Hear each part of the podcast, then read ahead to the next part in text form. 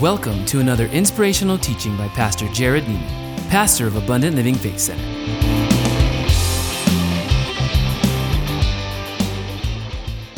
If you have your Bible, turn, in, turn your Bible to Philippians 4.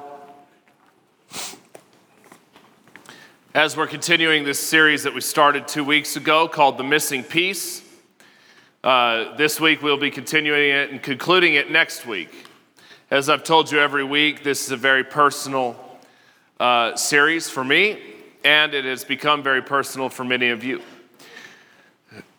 The series is born out of what I call a frustration, and that is, is that I speak to so many Christians who live where peace is missing in their heart or mind. And they live frustrated by anxiety, depression, worry, being overstressed, overburdened. They live in shame or guilt or regret.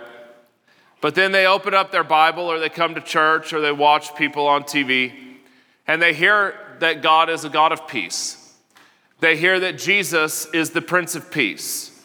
They hear scriptures like the one I quoted when we prayed, and we'll look at it again. They hear scriptures about casting your cares upon the Lord and stuff like that. But then in their own life, peace is missing. And there becomes this frustration in the fact that we hear about peace, but then why don't I have it?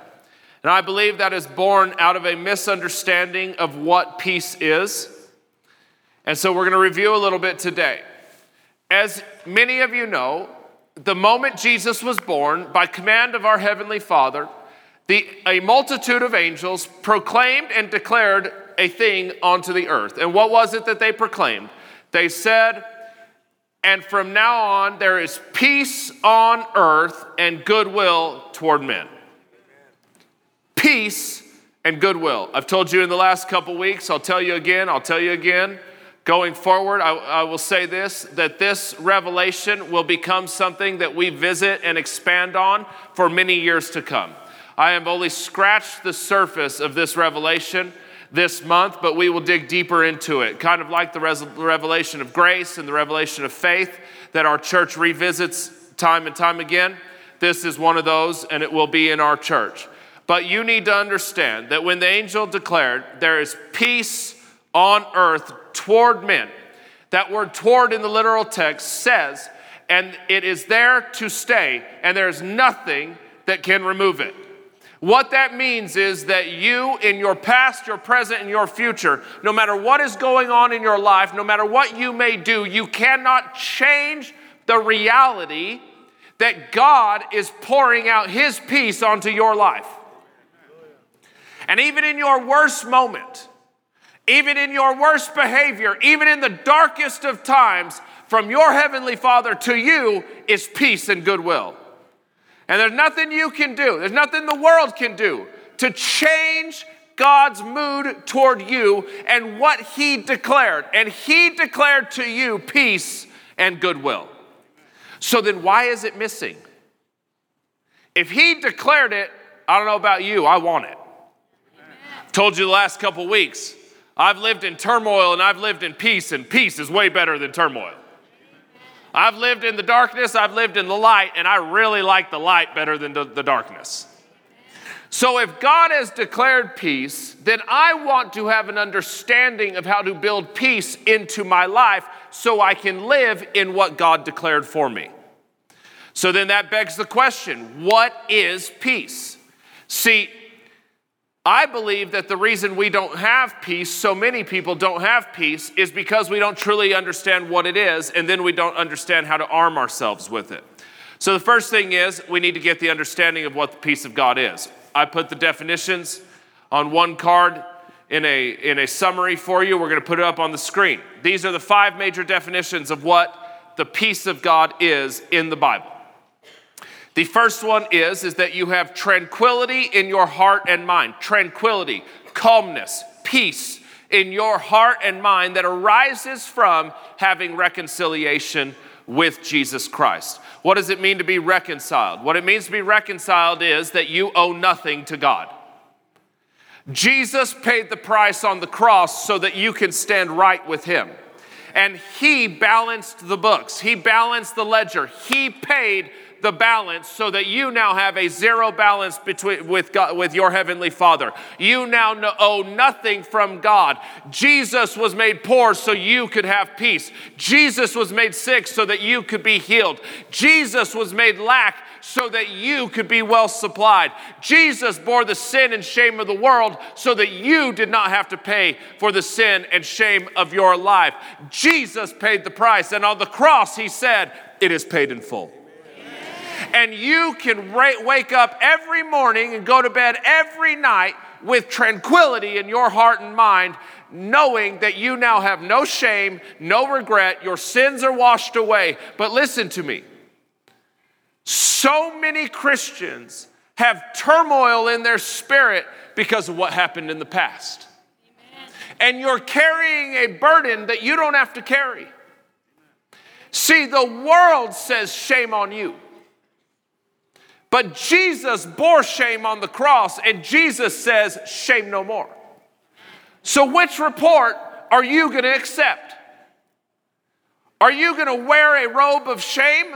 Or are you going to take that burden off and leave it in the house of God and say to yourself, if Jesus bore my shame, then I accept what he bore and shame no more. I will not live in the regret of what happened five years ago, or six years ago, or 20 years ago, or maybe two weeks ago. I'm not going to live in regret. I'm not going to live in turmoil. I'm not going to let that darkness come into my life. I'm not going to let it ruin me as a father, as a, as a husband. I'm not going to let it destroy my family. I'm not going to let what happened years years ago, the failures, the mistakes, and sin of my past robbed me from the peace that Jesus gave me.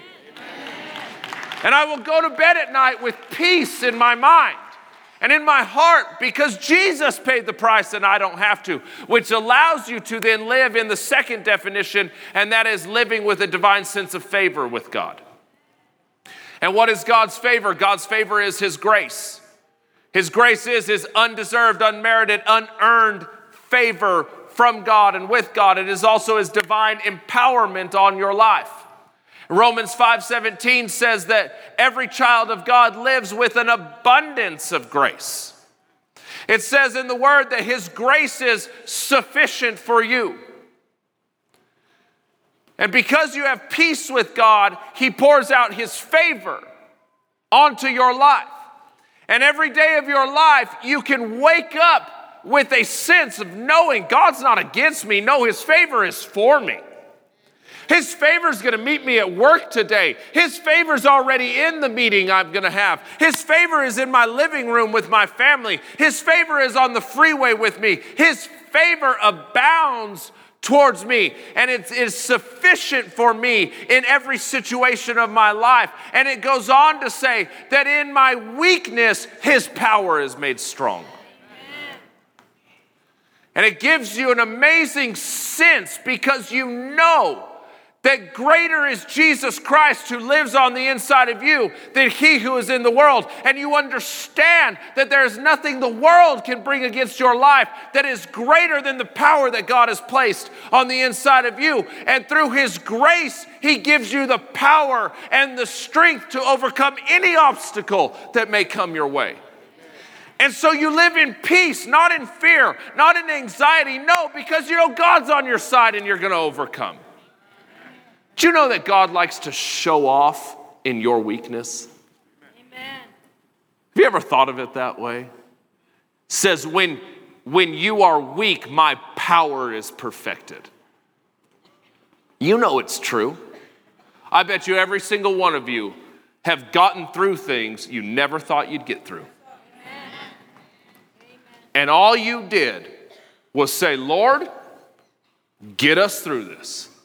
And you took one more step, you got through one more day, you tried one more time. And all you did was say, Lord, you got to help. And sure enough, a few weeks, a couple months later, you look back and went, hey, we made it. God gave us the strength. We got through it. Why? Because when you are weak, He is strong. When you are confused, His wisdom abounds. When you are hurt, He restores. See, God likes to show up when you feel weak. When you don't have the power on your own, His power is perfected. Amen? Why? Because you have peace with Him. And that comes from the third definition, and that is that the moment Jesus was, was born, the angels declared, and from now on, for my children, there is health, welfare, prosperity, and every kind of good. Health, welfare, prosperity, and every kind of good. Health, welfare, prosperity, and every kind of good. So if it's not good, it's not from God. And you fight what's not good and you stand for what God has poured out in your life. Why? Because if it's not good, God's favor is with you and his, his divine sense of his divine empowerment is on your life. And when you are weak, he will give you the strength to overcome it. Why? Because God is good and he has poured out his good onto your life. And you will not live in lack because he has said you are prosperous. You will not live a bad life because he has declared you will live in welfare. You will not live sick and broken in your heart, your mind, your body. Why? Because he has declared declared that there is healing for you. And it comes from his peace. And then the fourth and fifth definitions, of course, are that God is not mad at you. He poured out his wrath onto Jesus on the cross, and nothing you can do can change that. And that he is the God of all blessing. So when the Bible says that God opened the windows of heaven and poured out his blessing onto your life, what he is saying is, is that he poured out his peace, his tranquility, his favor, His health, welfare, prosperity, His good things, and all His promises, all 7,000 of His promises have been poured out to you. And Jesus says that all His promises are yes and amen for His children. Amen? That is the peace of God. Philippians 4. Have you found it? Man, if you haven't, Verse 4 Rejoice in the Lord always, and again I say rejoice. Verse 6 Be anxious for nothing, but in everything by prayer and supplication. With thanksgiving, let your requests be made known to God. Now, I've intentionally left out those two scriptures, and those are what we're going to look at next week. Next week is the conclusion of this series, and it is definitely the icing on the cake. But it's more than just the icing, it's also like the three or four scoops of ice cream that you have with the cake. You know what I'm saying? And if you're a Neiman, you go like five, six, maybe seven scoops. Like I want, I want an abundance of grace and ice cream. so you got to come next week. Verse 7 And the peace of God, which surpasses all understanding, will guard your hearts and minds through Christ Jesus. In John 16, verse 33, Jesus said, I've spoken to you these things so that in me you may have peace. In me, Jesus said, you have tranquility, you have grace, you have health, welfare, prosperity. I'm not mad at you, and in Jesus, uh, you have all blessing. He says, In me, you will have peace. In the world, you'll have trouble. Then he says, But take heart, I've overcome the world. Last week, we talked about guarding our hearts. The Bible says, above all else, guard your heart, for out of it flows the issues of your life. I told you that every day of your life there is a battle going on between the Lord and our enemy to, for, to rule your heart. But the battle is not necessarily for your heart, the battle's for your life. Because guard your heart, for out of it flows the issues of your life. And you got to guard your heart, and Jesus says, or, or the, Jesus says in Philippians 4 that the peace of God will guard your heart. But we must guard it, and also we must take heart. You know, it's easy to lose heart. It's easy, just a couple disappointments, a couple failures, a couple mistakes, somebody turns their back on you, A irrelevant passes away, so tragedy strikes. And it's easy to lose heart. Is there an area of your life that maybe you've lost heart? Could be even in your mind. Maybe you've lost heart and accepted that panic and anxiety are going to rule your life. Maybe you've lost heart in your physical well being. You've just given in. Maybe you've lost heart on your job. You got a jerk boss. And they're not cool, man. And they've mistreated you and abused you and wronged you. And you've lost heart. Maybe in your marriage, maybe as a parent, you've lost heart. But Jesus says you got to take it back. And don't live half hearted. Don't live growing weary and frustrated. Don't live lost. You have to guard your heart because out of your heart comes the issues of your life.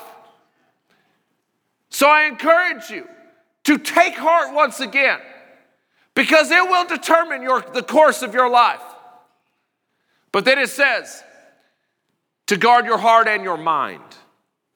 How many of you know your mind is a powerful thing? Amen. I looked it up. It says that the average human thinks between 50 to 70,000 thoughts a day. Now, full disclosure, I am pretty sure that you ladies are pulling that number up. Because I'm telling you right now, I don't get anywhere near 70,000 thoughts a day. I'm pretty sure I don't get to 50,000. You ladies have got to be pulling the number way up. I mean, I can't tell you how many times Carla and I are sitting there at night, kids are asleep, and she will look at me with her beautiful brown eyes and she'll say, Jared, what are you thinking? and I will look at her with a total bewildered look on my face in full transparency and honesty and say to her, Carla, nothing. and she will look at me and say, How is it that you're thinking about nothing? And I will look back at her and say, Carla, I'm not hiding anything from you. I was literally thinking about nothing. Of course, now I'm kind of thinking about how I was thinking about nothing. But I was really just thinking about nothing. Ladies, can I tell you something?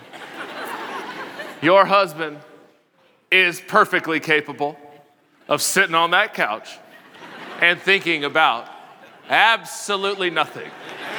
And when you ask him, he ain't lying to you. He's not trying to hide something. He wasn't thinking about Donna from work. He was thinking about nothing. Can I get an amen from the fellas?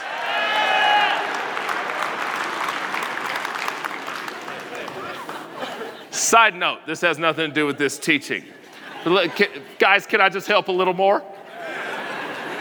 Ladies, yes, we want to watch Sports Center to watch the highlights of the game we just watched. and yes, when Sports Center's over, we want to watch Sports Center again because they change the announcers and sometimes those guys are funnier. And so, yeah, we want to watch it again. It's better than HGTV. Amen. What does that have to do with Jesus? Nothing.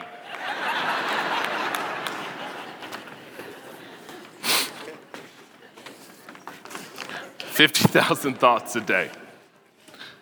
I wrote down here the steady flow of thinking is a thick filter between our thoughts and our feelings, our heads and our hearts. Did you know that life and death, peace and turmoil rests on what is in your heart and mind. Let me explain it to you. Whatever your predominant thought is will become the issue of your heart. Right? What you focus your mind on ultimately will become the issue of your heart. The Bible says that out of the abundance of the heart, the mouth speaks. You want to know what else the Bible says about your mouth?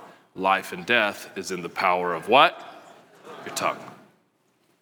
Starts in your mind, gets in your heart, comes out of your mouth. Well, Jared, I don't really believe that life and death is in the power of the tongue. Okay. For real, you don't believe that? Because you know that walking out of this church today, you could look at your husband and say something, and you can ruin the rest of the day in 30 seconds.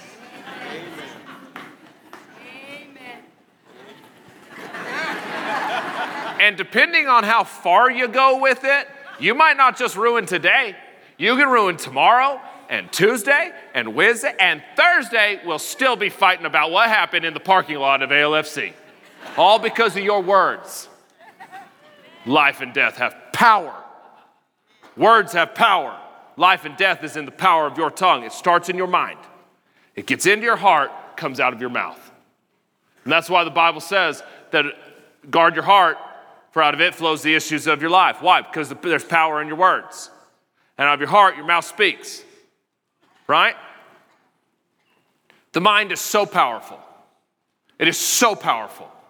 You can talk yourself in and out of almost anything. Amen? Have you ever been driving home and argued yourself into something? Have you ever had the fight you wish you could have with your spouse in your head?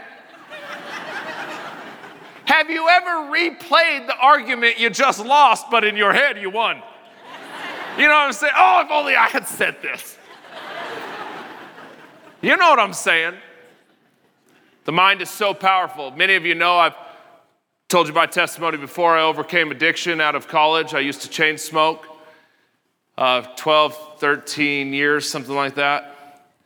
So, in that process, I studied a little bit.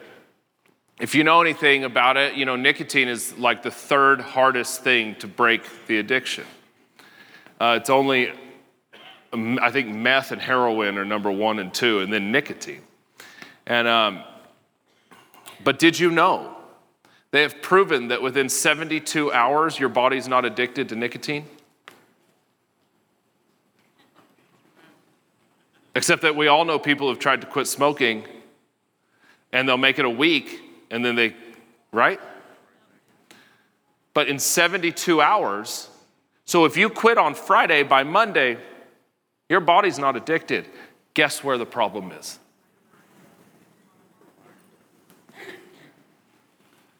You ever lost control of your mind? You ever laid in bed at night and one thing someone said to you during the day, and when the lights go out, man, you know what I'm saying? You went to bed in peace and you laid in bed and now you crazy. Because you your mind can go places and convince yourself just about anything. And then it becomes what's in your heart. And it'll come out of your mouth. And what comes out of your mouth, let's tell the truth, is your faith. Why? Because faith is believing and speaking. And what is your believing? It's what's in your heart. Out of your heart, you speak. So you speak life or death.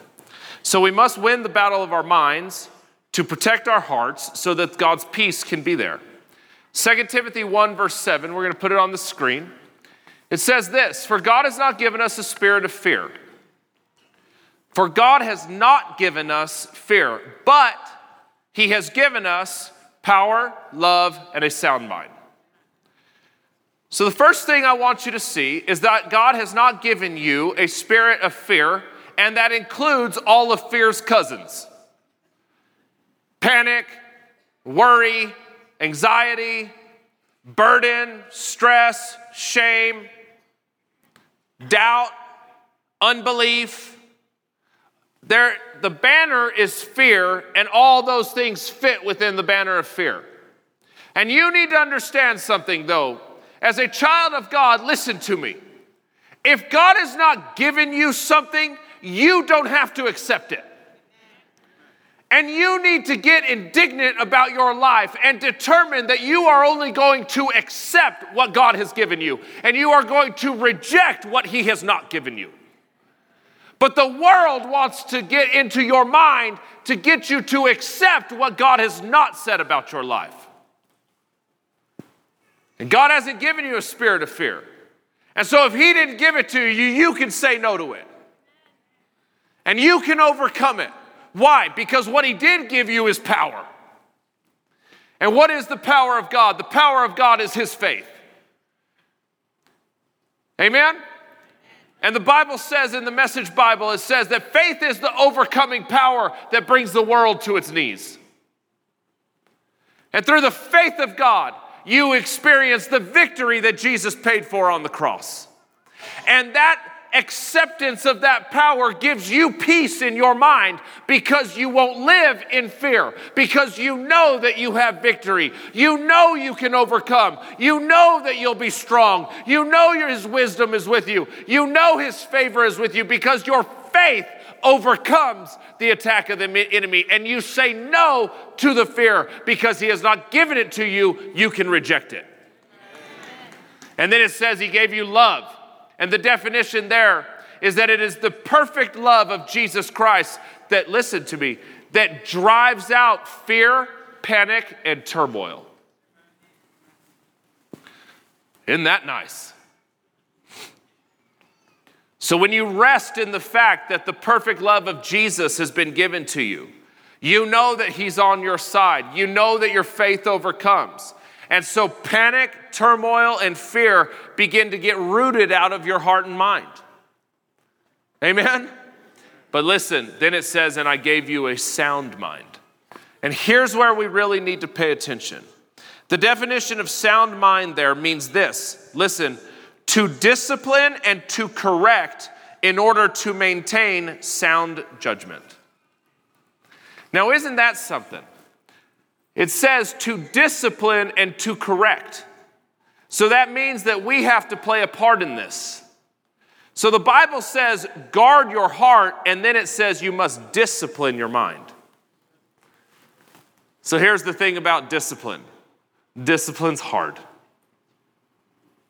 right? Especially when you're thinking about your mind and all 70,000 of those thoughts. The other thing about discipline is discipline is not momentary, discipline is permanent. And if you want to win the battle for your mind, which ultimately controls your heart, which ultimately controls the issues of your life, you must learn to discipline your mind. It's hard. It's amazing, right?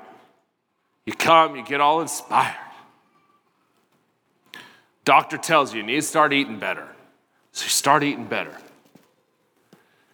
But then you show up on Monday to work you got your little Tupperware of lettuce and grilled chicken, asparagus made with no butter. Yay, because that tastes so good. And then back to Donna from accounting. She brings donuts. Why'd you bring donuts, Donna? And all you can think about now is the donuts and they're in the break room. And part of you is praying and believing that everybody else is eating all the donuts. But you know they haven't because you can still smell them. And my God, Krispy Kreme smells good when all you've been eating is lettuce. and you're sitting in your office and your mind, you can't even work because you're thinking about that glaze going down your throat. It is so beautiful. The other day, my sister made brownies. And if you work here, you've heard about Shannon's brownies. I'm telling you, on the back of the box, it says uh, ingredients. It doesn't even have the ingredients, it just says straight from Jesus. They're that good.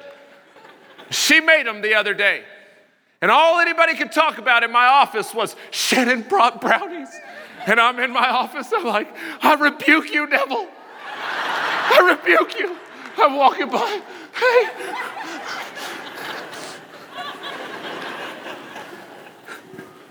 I'm being a little ridiculous, you know what I'm saying? But it's crazy how that happens, right? In your mind, man, your mind just, and it can go. It can go. We got to learn to discipline it.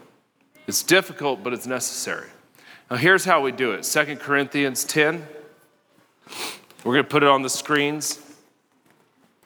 It says here, For the weapons of our warfare are not carnal, but mighty in God for the pulling down of what? Strongholds. Just leave the scripture up there, guys. Thank you.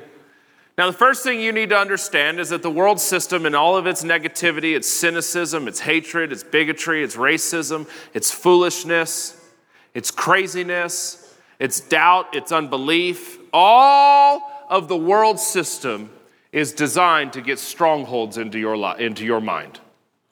What do I mean by that? It is designed to get you to accept a reality in your mind that is not in line with what God says about you. It is designed to get you to say, I'm not good enough. I'm not strong enough. Our family is broken. Our family is depressed. I will live this way. And it's just trying to get you to step out of God's faith given for you and to accept unbelief towards what God says about your life. And it wants to put a stronghold in your mind so that you won't walk in the faith God gave you. Amen? Put the scripture back up, guys. So we need to understand that's the end game. But here's how it happens it says, by casting down arguments, an argument is a contradiction, and it says it is theories, reasonings, and imagination.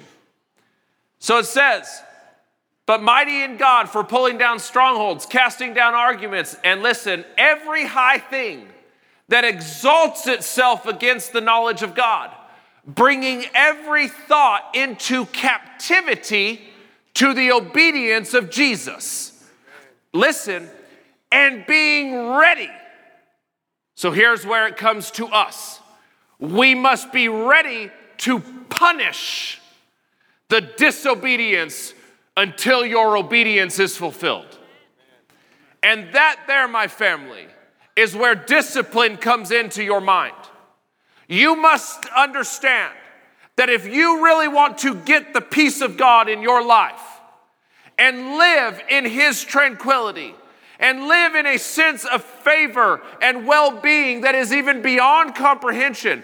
That every day of your life, you must be disciplined enough to punish the thoughts that exalt itself against the Word of God.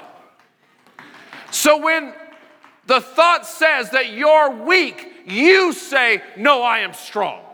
When the thought says we can't do it, you say, No, I can do all things through Christ who gives me strength. When you're willing, starting to step out in faith, and the thoughts come, How are we going to do this? Where's the provision going to come from? You remind your mind that God says He will meet all your needs according to His riches and glory. And when you feel like a fa- failure, you remind your mind, you punish the failing thought, and you declare, I'm the head and I am not the tail. I'm above, I am not a failure.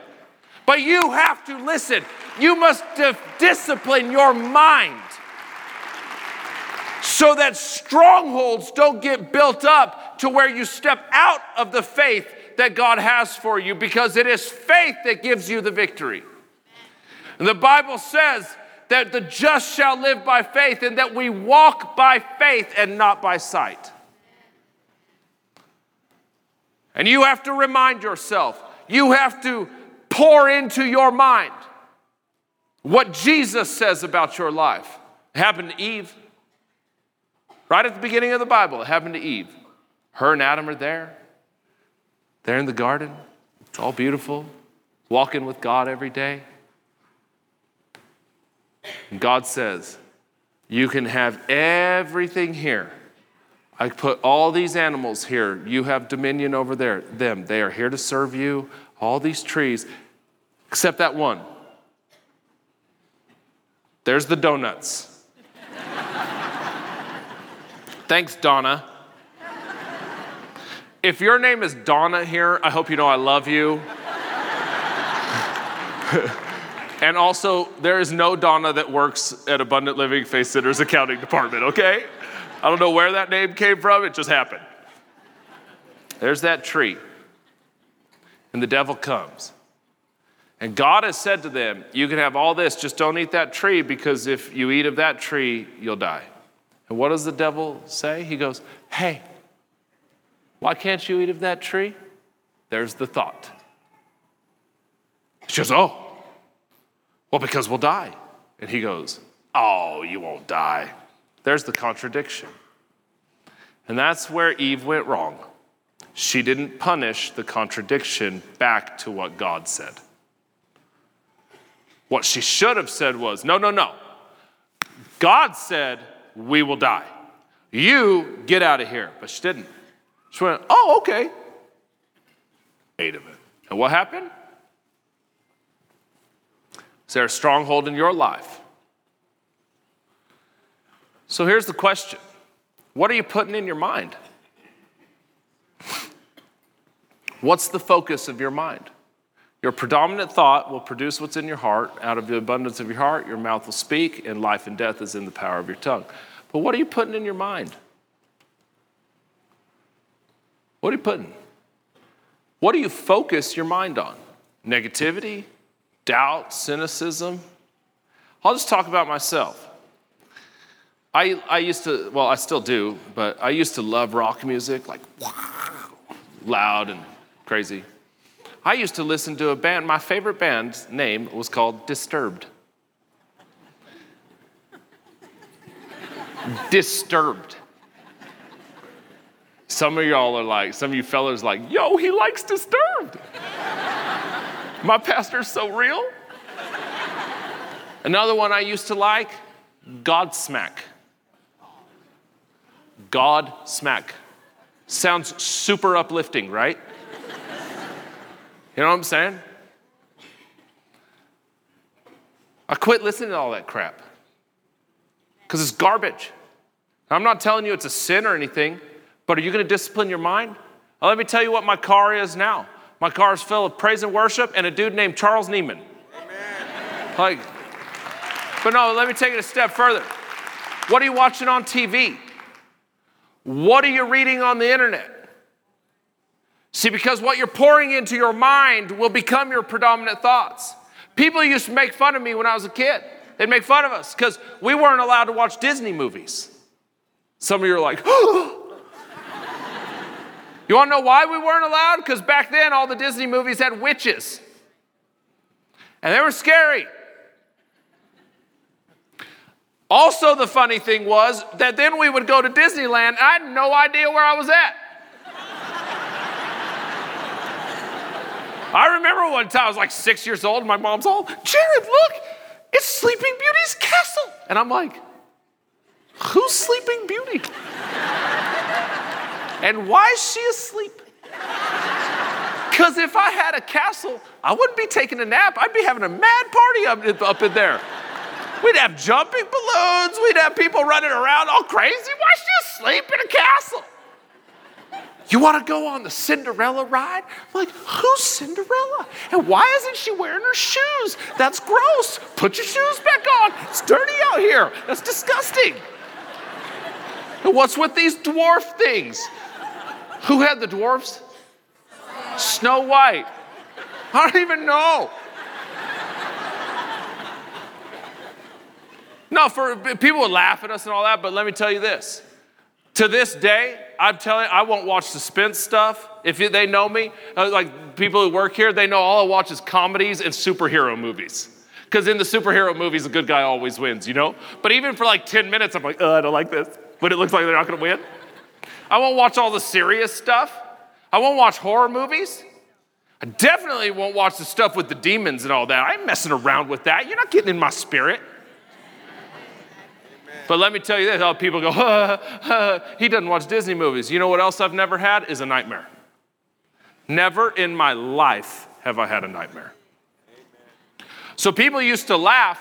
I remember my friends would talk about being scared of something in their closet, something under the bed, some dude named the boogeyman. I didn't even know what they were talking about. I was like, the only thing under my bed is some toys and a Milky Way I'm hiding from my mom. like, what are you scared of? Why don't you just look under your bed, see if somebody's under there? Ain't nobody under there. Some crazy thing hiding behind your jacket? What are you talking about? So you can laugh at me or you can build peace into your life. Look, I'm telling you, what's in your car? Why don't you make your car a place of God? And get the Word of God flowing into your mind on your way to work. Get God's worship flowing into your spirit on the way to work. Instead of listening to something named disturbed, listen to Jesus Christ and His Word and His worship and His praise. Instead of listening to something that says to smack God, listen to something that says to honor God that will build up the peace. What are you reading before you go to bed at night? You're watching the news and all that? Oh, Trump and Clinton and Russia. Rah, rah, rah. Why don't you turn it off and spend 20 minutes in the Bible and let the and let the last thing you read be the Word of God. And let your mind run wild at night on the Word of God. Instead of running wild on the things that are against God, let your mind run wild on the peace of God. Let your mind run wild on God's goodness. Let your mind run wild on His favor, on His grace, on His wisdom. Why don't you wake up in the morning and instead of checking Facebook for 20 minutes, why don't, you read the Gospels of Jesus Christ and see what He says about your life?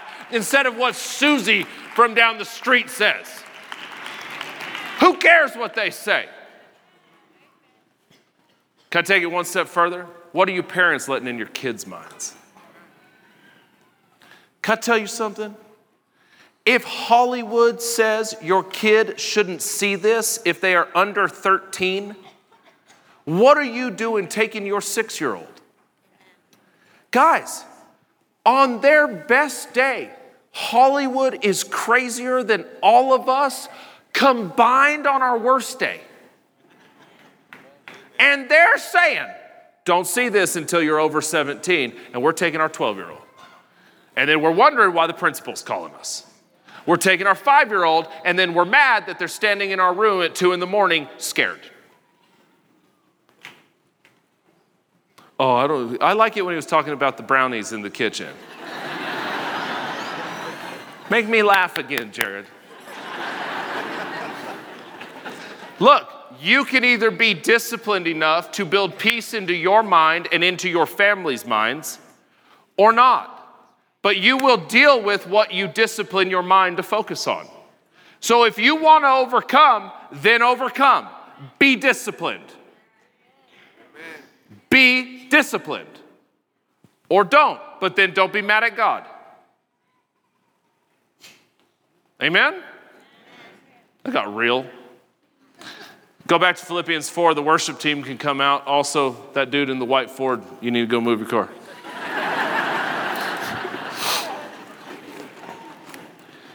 Here's the beautiful thing about God is that then he just shows us what to do. It says, finally, brethren, in verse 8, meditate on these things, whatsoever things are true, noble, just, pure, lovely, and of good report. There you go, it's on the screen. He just says, focus on these things. I think it's amazing that the, I put the antonyms on the other side, but I think it's amazing that the first thing he says is to focus on whatsoever things are true. Why? Because it is the truth that does what? Sets you free. And what is the truth? The Word of God. So many people live in panic and anxiety, depression, darkness, simply because the truth of the power of the Word of God is not dominating their mind, and they haven't disciplined their mind and brought those, and those negative thoughts, those false thoughts, into captivity to what Jesus has said, and they have allowed fear and panic and strongholds to get built in their life. And they live outside of peace, where peace is missing, instead of living in the fullness of God's peace. Look at the last thing where it says good report and the antonym is negative. Guys, there is so much negativity in the world. You don't have to be brilliant to know that there's negativity. All you have to do is be awake. But what are you going to focus on? What are you going to focus on? You know, the, the Bible says that the just shall live by faith. One of the explanations of it is that you build your life on what is right about God and not what is wrong with the world. And it starts with your mind. And you got to discipline your mind. Listen, we've laughed, we've kind of, you know, we've had a couple funny stories and stuff like that. But at the end of the day, God's peace has been given you, to you to guard your heart and your mind.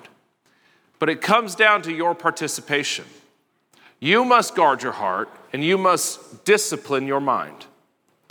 And the more you discipline your mind, the more your heart will be in line with the way God wants it to be.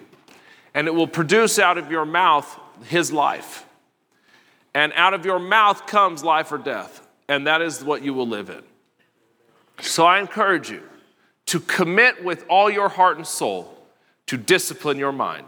And when the negative thoughts, the anti, the thought that contradicts the word of God comes in, you punish it.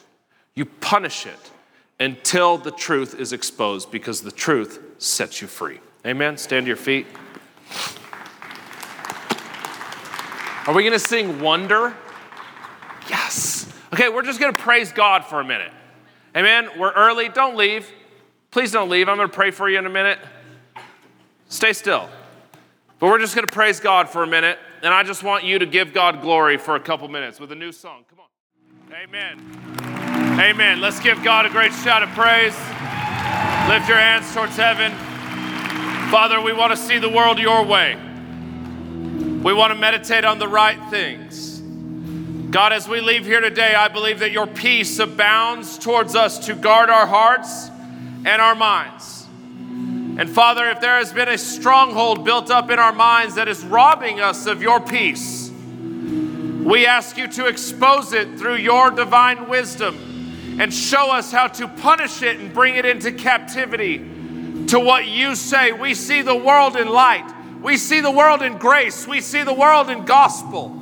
We meditate on those things that are true and noble and reputable and dignified, God. And we thank you that anxiety and depression and darkness will not rob us of the peace anymore. The peace which surpasses all understanding in Jesus' name. Keep your heads bowed, your eyes closed. Maybe you're here today. Thank you for joining us. We hope you've enjoyed today's message. For information on teaching material or questions about our church, please visit us at alfc.com.